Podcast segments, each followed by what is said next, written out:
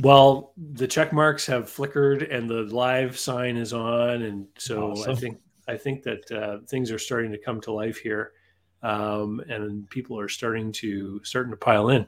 Um, and it, you know, we're all very lucky actually because we caught John just before he was about to fly away to an international destination to go give give a speak at a national sales meeting. So um, I'm gonna I'm gonna run the introduction and we're gonna get underway. Awesome. I'm David C. Barnett, and you're tuned in to Small Business and Deal Making, the podcast, YouTube channel, and blog where I talk about buying, selling, financing, and managing small and medium sized businesses while controlling risk. So, if you're looking to take control of your future through buying a business one day, or if you already own a business and you're looking to grow or exit, you've come to the right place. I talk about interesting things, I talk to interesting people, and I answer your questions every week right here. So, be sure to hit like and be sure to hit subscribe, and let's get to it. Well, welcome everyone. Thanks for tuning in. I'm really happy today to have John Jantsch join me from Duct Tape Marketing. How are you today? I'm great, David. Thanks for having me. Well, you know, it was interesting because before, you know, we had a little chat a couple weeks ago where we talked about doing this, uh, doing this live stream, uh, and then today, earlier, I went and uh, looked up your LinkedIn profile just to refresh my memory over some of the things that we had talked about. And you duct tape marketing dates back to 1986. Is that correct, or is that a typo? no, that's absolutely correct. I, I will say that um, my business dates back to 1986. I don't think I actually adopted the name duct tape marketing until around 2000.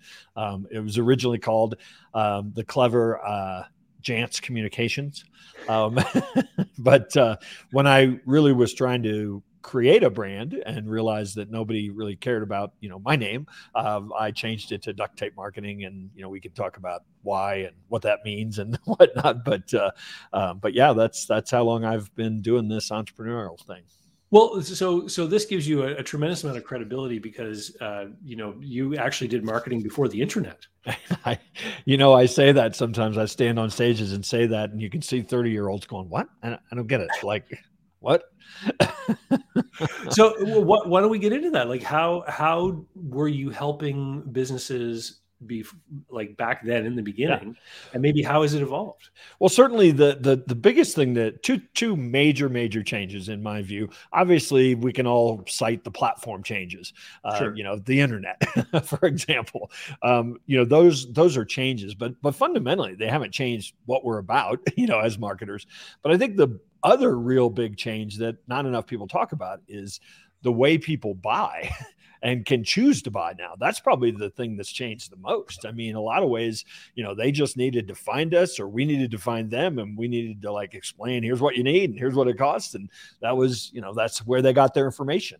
Uh, but but certainly now the the control or the information gathering has shifted dramatically to uh, to the buyer. Yeah, and and I can only imagine, you know, even back when I started my career initially in sales in the '90s, um, you know, it was a lot of education. Like you would talk to someone and they just didn't know anything about what it is you were right. trying to trying to sell them. Yeah. And nowadays, people, if they want to, they've got access. Like, there's no more barrier to information. You can just type anything you want into the computer, and you can learn what you need to know someone who's interested in hot tubs can learn as much as any salesperson is ever going to know before they even take step foot into a place where they might buy one.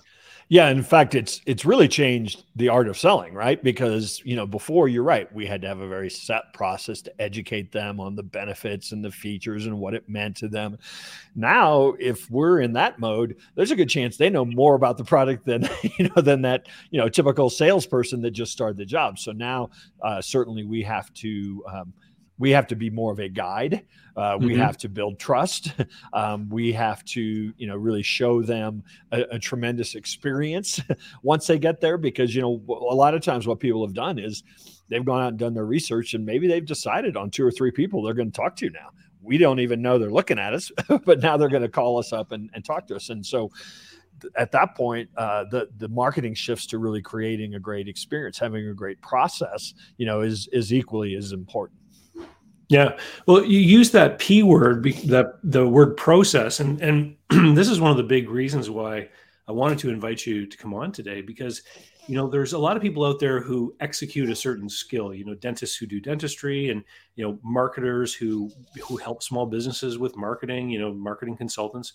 But one of the things that you've done at Duct Tape Marketing is you've been able to take the work that you do and create some frameworks and processes right that you are now able to use to train and teach other marketing consultants. Why don't you tell us a little bit about that evolution? Yeah, it actually started as a way to solve a frustration I had. Um, I, you know, I started my business after working for an ad agency. I'd kind of seen the traditional way it was done. Uh, I thought any dummy can run a business jumped in, you know, without any real plan.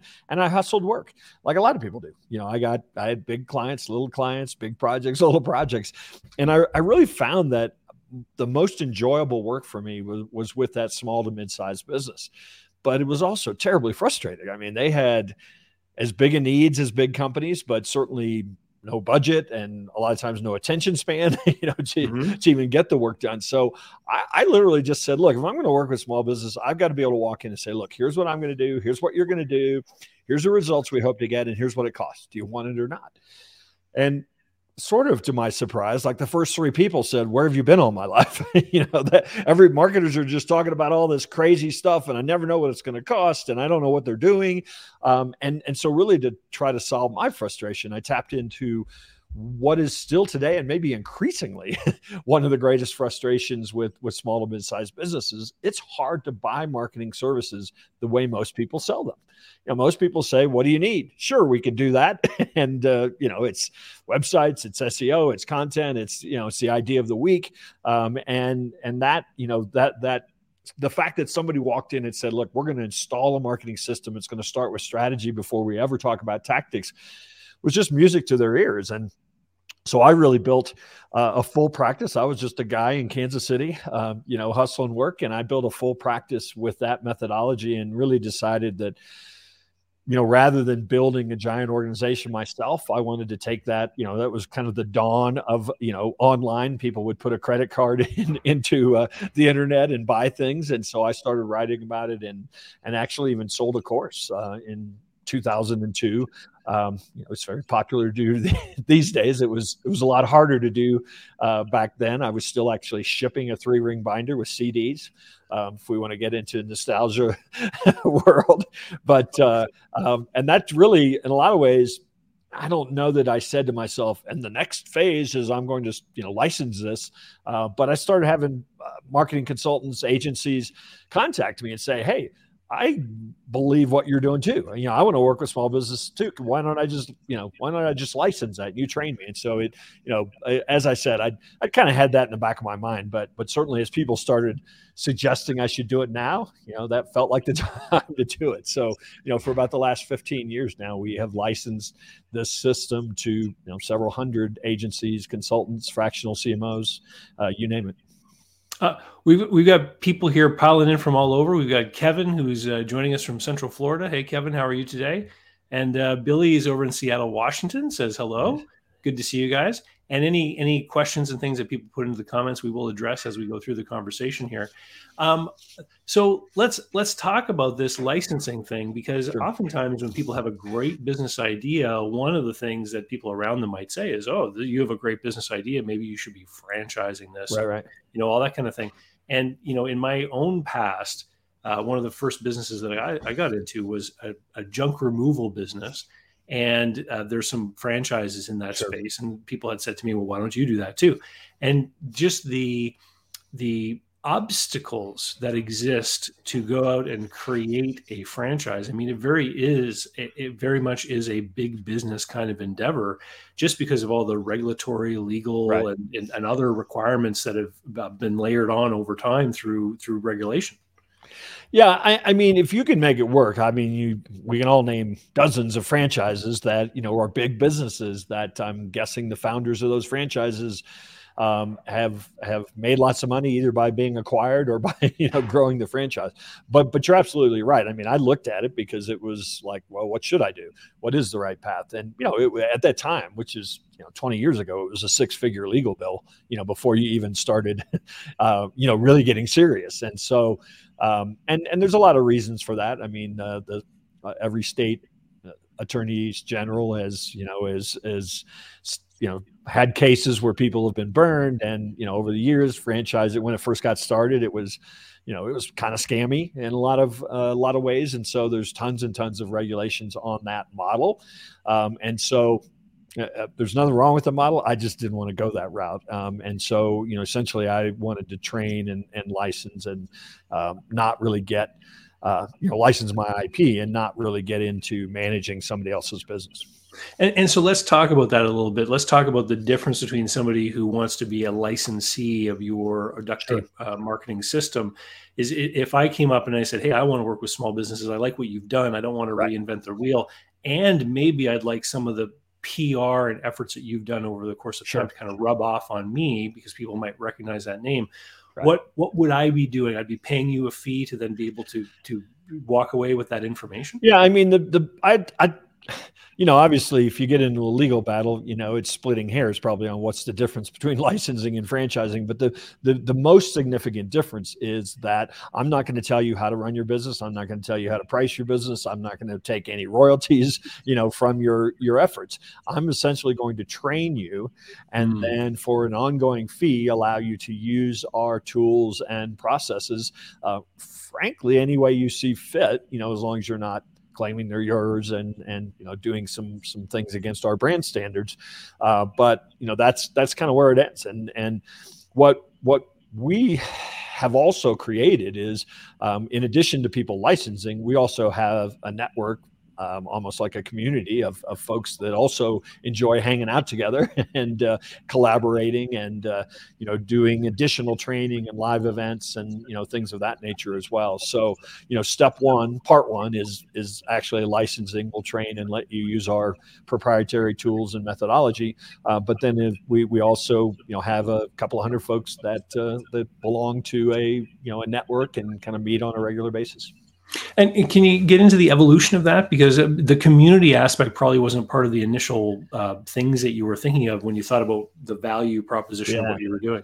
No, it, it, it really wasn't. Um, it, it kind of came because people wanted it. you know, I mean, we because we would do training. Uh, we would do initially, you know, back when people used to get together in rooms, um, we would do certification training in groups, and people really bonded in those, you know, three four day trainings, um, and and wanted to stay connected. And so, in a lot of ways, it, it just kind of evolved out of the fact that people are like, hey, we're all kind of like-minded. you know, we all believe the same things about small business and how to serve them. Obviously, we've been attracted. Um, so how can we keep how how can we keep this going? Um, and so it evolved as as community, but it also you, you, know another huge element of it is um, you know as people started using our tools and systems and and you know a lot of our model is about you know you can orchestrate it and then you you know you use partners and you use you know freelancers and you, use third party vendors. And so we actually started building that uh, ecosystem as well um, of, of partners you know for web design and content and seo and paid. Um, and so you know that that was another reason that that people you know wanted to stay connected as a community because those partners became a really uh, valuable tool for them not just vetted, but but all kind of used to using in our system and our way of uh, approaching small business marketing. And and you said so it's it's consultants who want to work with businesses, but you said there were also some some fractional CMOs as well as uh, companies themselves licensing your, your, material directly? Yeah, no, I don't think we have today any companies per se okay. that you know, like a manufacturer or a plumber or something like that. Um, but uh, I would our our group is made up of people that call themselves consultants, people that call themselves agencies, people that call themselves strategists, uh, fractional CMOs. I mean, they're I guess in some ways it's semantics uh, because in a lot of ways they're doing the same thing. um, but you know, some people just identify as more of a strategist. Some people identify mm. more as an agency.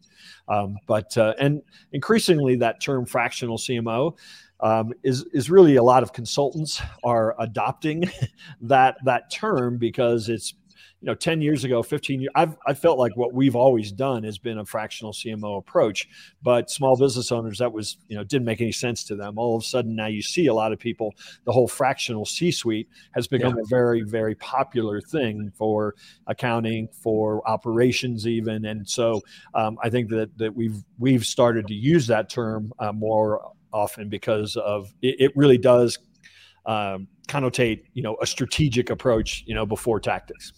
Yeah, but you know, actually, I, you know, we just got a question put up here on the screen. I think we've just addressed this. Can this be licensed to a small business owner? And, and what what you're saying is that really it's it's you don't have any right now, but could a small business owner themselves do this? Well, certainly, certainly we could license it uh, to them. The, the the the biggest significant um, value, and of course, tied to that is the investment um, of this is that you can resell it and make money. I mean, our, you know, the right. folks that use our system and work with 20, 30 clients, you know, they're, they're building million dollar businesses on the backs of using these and, and charging money for it. Um, we actually work with, uh, you know, we also have an agency. We work with a lot of small businesses, and we it, they wouldn't necessarily license it, but they certainly use it. and we right. do a lot of teaching of, you know, uh, and and even in some cases, uh, coaching of say their marketing managers, uh, you know, on how to how to actually best employ what we do. So they wouldn't necessarily license it, but uh, you know, as part of working with us, we can teach them how to how to do this on an ongoing basis in their own business. Yeah, the uh, um, back in uh, twenty, I got I got flack from a viewer once because I don't do this enough. back in back in twenty uh, I wrote this book called Franchise Warnings, and I drew the distinction between, for example, KFC, which was franchising, right. you know, their chicken restaurants, versus sure. a company like Broaster Chicken, which sells the equipment yeah but doesn't tell you how to run a business they, right, they, right. you know this is how you make great chicken here's the tool to do it you go do it on your own and it's interesting because i've run across broaster equipment in some really unusual places including like big hotels yeah that in their you know in their kitchen of the hotel have broaster equipment but they don't have the name anywhere i mean they don't yeah. call themselves a fried chicken place but they they make it take advantage of that equipment to make really great fried chicken right. and so basically what you're saying is if someone wants to get into the business of helping small businesses with their marketing problems you can provide them basically with that that that cooking machine you can provide them with the the, right. the machinery they need to be able to go out competently work with people Let, us talk about some of the challenges that the small business people face what, what's the most common problem that you or your licensees are going to be helping people with Well, I think the biggest one is just not not enough people in the world of marketing are talking about marketing strategy. and so, you know, everybody comes and says, you need to do TikTok or you need to run Facebook ads. And, uh, you know, they, or, yeah, or they just read that, you know, somewhere. And so they're chasing down the rabbit hole, the next thing. And, you know, can't really tell if anything's working or not working. They haven't clarified any kind of messaging that would make people, you know, really want to choose them as opposed to somebody else. And so, you know, the first thing we do, I mean, in fact, our methodology is if somebody comes to us and says, Hey, I need a website and some SEO, we'll say yes you do um, but we're going to start with a process we call strategy first we've we've essentially productized um, the application or the creation of, of a strategic marketing plan for a small business owner. And it has a very set uh, deliverable, has a very set process, has a set price. Um, and, and what we find that it does is, is it immediately um, allows us to attract investors you know people who think of their marketing as an investment rather than oh i just need this new right. tactic. It also allows us to uh, to help people understand that marketing is not an event. It is it never ends. It is a long term you know part of uh, your business um, and it really allows us to deliver over time over the long haul the the you know the the greatest uh, return on their investment because we're doing the right things in the right order yeah. Um, Kareem sends greetings from uh, New York City. Good afternoon, Kareem. Good to see you there. Um, you know, it's interesting because I, I, took a, uh, you know, in looking at some of the material you have online for duct tape marketing, one of the the terms I saw in there was referring to customer journeys. Yes. And and uh, back earlier in my career, I had a sales position with the Yellow Pages back before Google, you know, sort of dominated right. search. And this was one of the things that was drilled into us in our training at Yellow Pages was understanding the life cycle of a of an individual consumer in a town or a city and understanding, you know, what happens in their life to make them reach for that book. Right. That's right. What what are the events that occur that create these needs that say, oh, now I really need a blank, whatever that service is. When they reach for the book, you know, that person already knows that they need a certain product or service. So the marketing messages inside the book had to be tailored to addressing the need rather than trying to generate demand, what you might do on a billboard or yeah, yeah. a news, newspaper ad or the radio or something like that, right? Yeah. And so they spend a lot of time teaching us this stuff. And when I when I talk with people and they're like, "Oh, you should be doing more shorts," and I, and I immediately think back to that customer journey training, and I think to myself, "Well, who am I trying to attract? What is mm-hmm. their need? What are they looking for?" And how would you know a 30 second little video make it easier for them to find me. And so it gives me a framework for understanding whether or not some fatty new thing is really even applicable. Yeah. yeah. What how can you talk a little bit about customer journey and how yeah. you work through that with people? So we have used a a framework that I call the marketing hourglass for about 15 years now.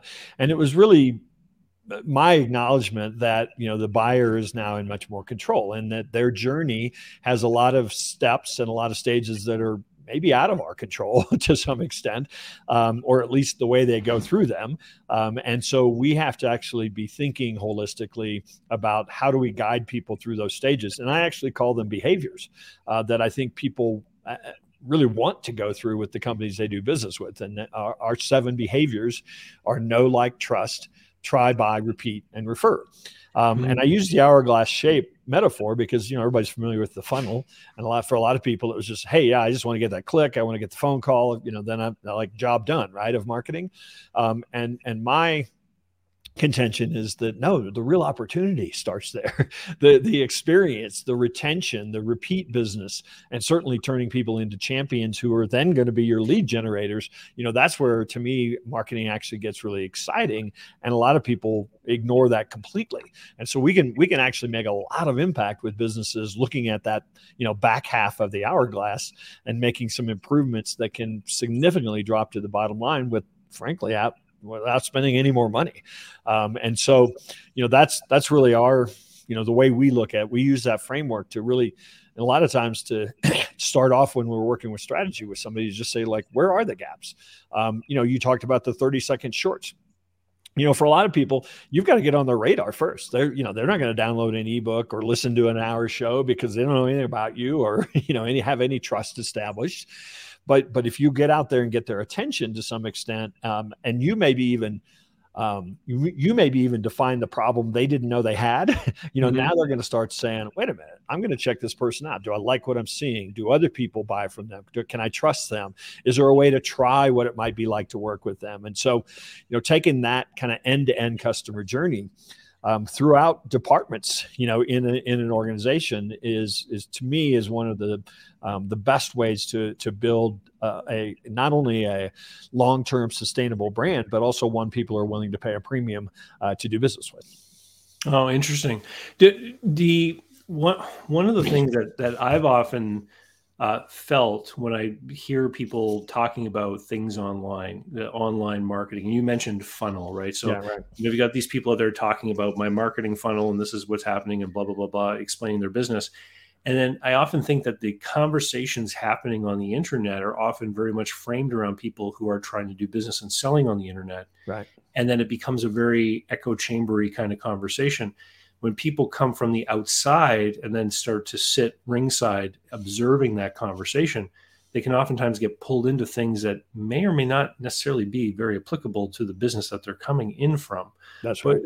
Uh, what, what, could you expand upon that? Yeah, I mean, first off, there's nothing inherently wrong with the idea of a funnel. There, there is a large universe of people out there that don't know about you. Getting mm-hmm. some percentage of them to know about you, and then a, a, another percentage of them to feel like, yeah, you've actually got the answer for me. I mean, there's nothing inherently wrong with that, but I think you're absolutely right. You know, we see a lot of people that are selling that as a tactic, as the as the silver bullet, you know, kind of tactic. You're just one funnel away from, you know, being a millionaire.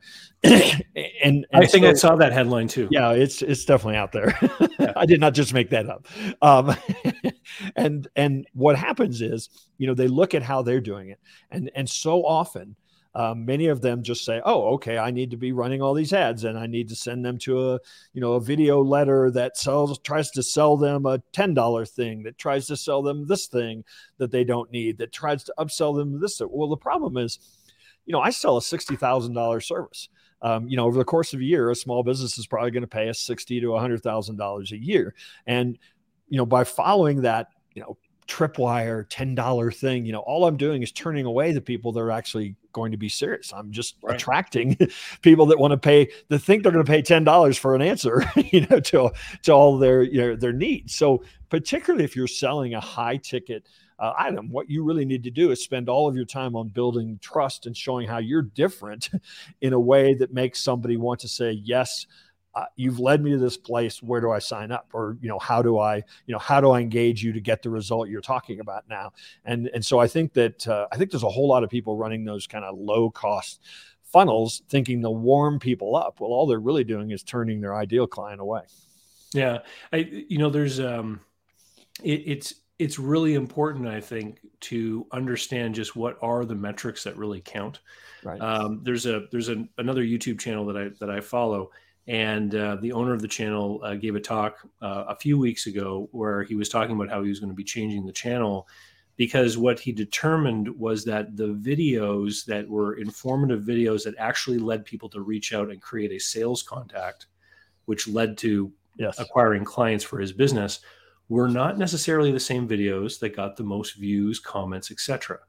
And when they started to sit down and talk with their customers about what what influences brought them in they realized you know if we're making stuff because we're chasing likes and views and new subscribers we may not actually be creating the content that is really what brings paying customers through the door.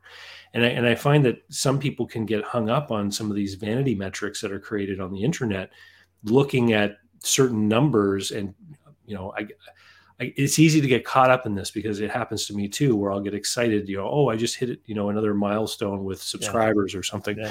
But but that's not what makes somebody call me up and say I want to work with you, right? That's it's right. it's some bit of information where I've shown them that I can help them solve their problem. That's what makes them want to reach out. And so it, it, it's almost like these uh, these false sort of pathways are created that can be very alluring to some people. Well, and I think it all starts with I think you use the word objectives. You know, that's that's where people I think get really lost. They're like, "Oh, I need to do what these people are doing." Well, those people are not trying to do the same thing you're you're trying to do. I mean, I work with a lot of startup agencies and and consultants and really their first year working with 6 or 8 clients the way that we teach them to work would, would be a lot. I mean, that would be a mm-hmm. full book of business for a lot of them. So why are they trying to run funnels to get thousands of subscribers to get right? They just need to have about 16 great conversations with the right 16 people, and they will get their six to eight clients. Um, and so I think that that's where people really, um, you know, they look at the easy button, they look at social media to get uh, in front of a lot of folks, but they're not having deep conversations to build relationships to help people understand, you know, what they do that's that's completely unique and different, and and how I can solve your problem you mentioned talking to your clients. I mean, that is part of one of the keys to our strategy first uh, approach when we work with a client is we talk to their clients um, and we find out quite often more about their business than than the owner of the business uh, knows, and that's really the direction we take them. To like, then you need to start talking about these things that your actual clients are saying that you solve for them, and stop you know stop talking about all the stuff everybody else is talking about. Can you you mentioned that you know the average person that starts off uh, with a marketing business licensing your system might work with six people in their first year. Can you kind of take us through what would be a common evolution sort of pathway for one of those new uh, marketing firms? Well, so the the very first thing, you know, so if somebody's just starting, I mean, you know, they've they've got they, let's say they jumped out of corporate. Well, you know, they got to learn first that nobody else is going to take the trash out. There is no IT department, right? I mean, so there's, you know, they've got to do a lot of really basic housekeeping stuff, right? They've got to set up bank accounts, get the right structure. So we actually help. Are, are former corporate marketing people one of the key groups of people that often do this? It, it is. It is a good for for the startup folks. I mean, our you know probably our probably our core, you know, is that agency that's what we call scaling sideways. You know, they're adding people and they're adding accounts, but they're not making any more money and they're working harder and and making less because they're selling tactics. So those folks that have already figured out how to get a client or two and do have some marketing experience, we show them how to raise their prices and have a, you know, a much better uh, onboarding, a much better delivery process, and so they in, instantly become much more profitable. I mean, those folks, let's face it. I mean, they they many cases within 30 days they're you know they're thrilled you know with with the changes they've been able to make to their uh, agency but we have probably a third of the folks that we've trained over the years are, are people coming out of uh, corporate that uh, they have good marketing background they want to work with small business owners but they also want to they, they want the fastest path to get there. They want a shortcut you know they, they want to take uh, our tools and processes and just kind of hit the ground running. Oh well you know I can't believe I mentioned vanity metrics without asking people to hit the like button because that, that, really does help the YouTube algorithm or any other platform that you're watching on. So please, if you're enjoying this conversation, hit the thumbs up. That that helps us out tremendously. So so you mentioned there the growing sideways thing. I think that's really interesting because um, it's it's something that that I've seen quite often too. Is where people again maybe this has to do with with a different kind of vanity metric. People will often chase revenue Right. And it doesn't translate into more profits. Yeah. And or, and or I, I, the other one I'll just throw out. Sorry to interrupt. The other one I'll throw out is like headcount is another great yeah. for agencies, right? I, have also seen number of offices. Yeah, you know, sure. it, you know how many offices we have, which cities that were represented, right. and that kind of thing too. And it, it, it's it's fascinating, but it it does relate to this idea that people have somewhere deep seated in their mind about what indicators kind of uh, mean that they made it? Yeah, I mean, we have some solopreneurs uh, in our you know in our network that are ma- making more, I should say, taking home more uh, money than some 15, 20 person agencies. Um, yeah. You know, without the the same overhead and headaches. Yeah, and, wow. and it's partly because you can today. and and so most of the the licensees in your network are they working with people that are close at hand uh, in the field or are they working with people all over in a, in a virtual kind of way I would say most are working with people all over in a virtual way. Uh, again, because it's, you know, 15, 20 years ago, that was kind of odd. Um, uh, but, you know, today, you know, even if I have a client or one of our consultants has a, a client in their community, they're probably still not going to their offices that often. Um, yeah. And so that's, that's just kind of become the way that uh, people enjoy working. And it's certainly opened up a, a talent pool, you know, to us as, uh, to you know to find providers you know all over the world and and you know for very different specific things. You know sometimes you get a client that needs um, needs a you know direct mail campaign for example then you know that's not something you do every day. Well you can find the best of class you know company to actually run that a to z uh, for you. And and when you're done with that project you're done with that company. Um, and i think that that you know that type of mentality of orchestrating what needs to be done um, has has really you know made it um, possible for people to do that. Now the key though of course uh, that, that we have to do a lot of preaching is you know most of the marketing folks i run across are undercharging. They're not charging enough for their services. They feel like oh i can't get it and it's because they're selling tactics that somebody down the road will sell for half of what they're selling it for. And so they're constantly fighting that price pressure you know that's a race to the bottom. So you know by leading with strategy uh, for example you know you become the trusted advisor instead of the vendor and and you know in many cases you're going to recommend the exact same things but now you're at a whole different level of relationship with the client. Yeah. Uh, no, it makes it makes perfect sense to me. What um you know w- we talked about how things haven't really changed as far as understanding what who are the customers what's our goal what are we trying to do with this marketing mentioned how the the the methods or the modes or the media keep changing right um, do you think it's possible for some of these media or or mechanisms to start affecting uh, the journey? Like, do you do you? One of the things that uh, that I learned back in the Yellow Pages days is that consumer behavior was set at certain key points in a person's That's life. Right. Yeah, and that certain key events in a person's life were drivers of Yellow Page usage. So they were like gra- graduation from high school, marriage, home ownership and baby coming along, right? Those were like key ones that would drive someone to be consuming a lot more stuff because right. all the changes in their life. And so I'm wondering, you know, obviously a young person today isn't isn't learning the behavior of reaching for that phone book anymore. That I, I've spoken with an amazing number of business people who still get tremendous value from the yellow pages because they happen to market to a much older demographic who are still mm. using it. Yeah. But I'm just wondering those those media and things they're obviously having an impact on how people behave as consumers. What what changes do you see happening right now that that you can see going off into the future here? Well, I, th- I think the real challenge, you know, you start talking about the yellow pages. It, you know, once somebody reached for the yellow pages, there was a high intent, uh, yes. you know, for what they were going to do. And so, as you said, you know, the ads basically said open 24 hours, emergency service, you know, the, yeah. the kind of high intent stuff. Well, now the problem is um, people are turning to you know eight different channels uh, with the same high intent, um, and so you know that that that offers a real challenge for a lot of businesses because you know it really forces us to in a lot of ways be everywhere. Um, but when i guide or you know advise businesses it's not really so much about being everywhere because let's face it you you can't do it. In a lot of cases you won't do it well. In a lot of cases you'll spread yourself thin but what what you have to, I think, uh, do is you have to have the modes of communication, the unified communication.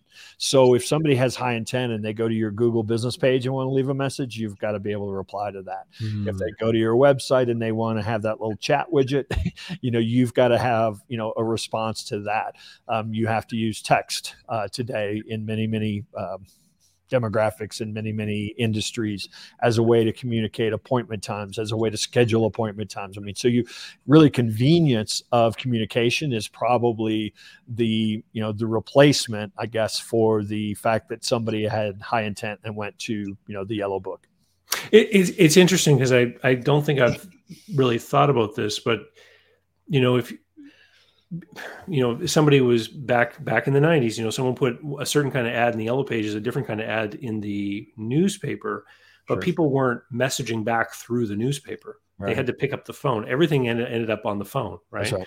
so they had that one one uh, main communication mode and now you've got you know different ads on different platforms and they all are able to conduct messages and if you've got one that's not being covered then all of a sudden you're the, all the value that you potentially could be deriving from that channel could be lost. Yeah, and there's some technology out there we use. Um, we actually built a, a, tool we call Duct Tape Engine uh, that is essentially a tool that unifies communication.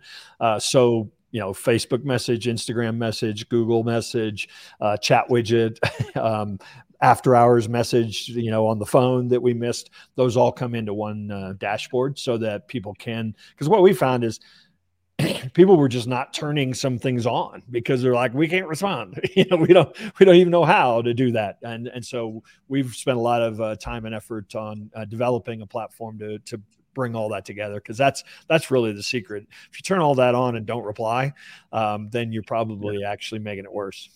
Yeah that so just like anyone who's tried to message me through my business Facebook page would know. exactly. I went in there the other day and there were like four messages.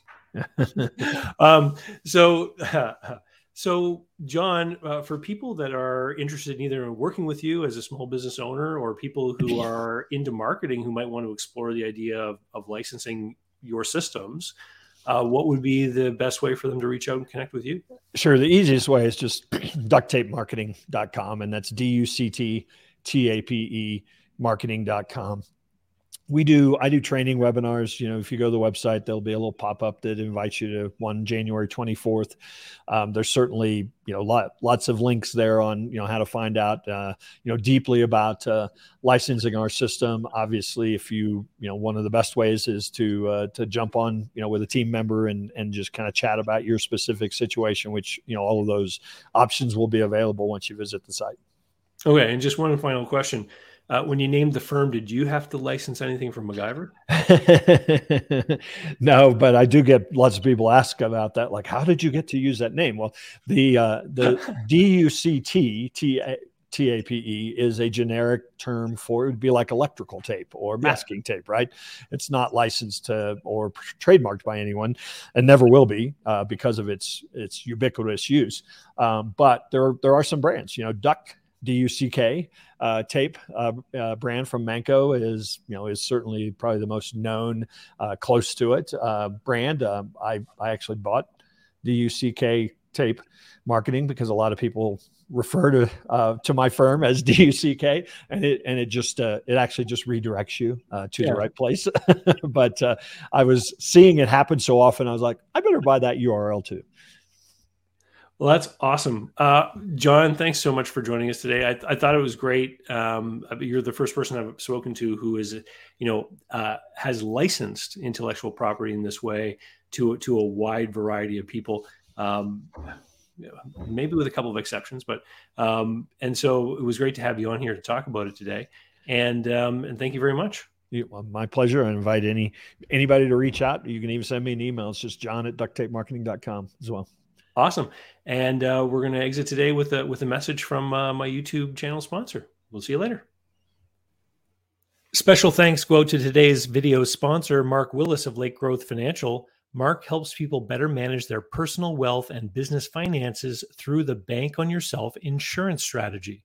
This is something I've done personally and I've gotten lots of positive feedback from people I've worked with over the years.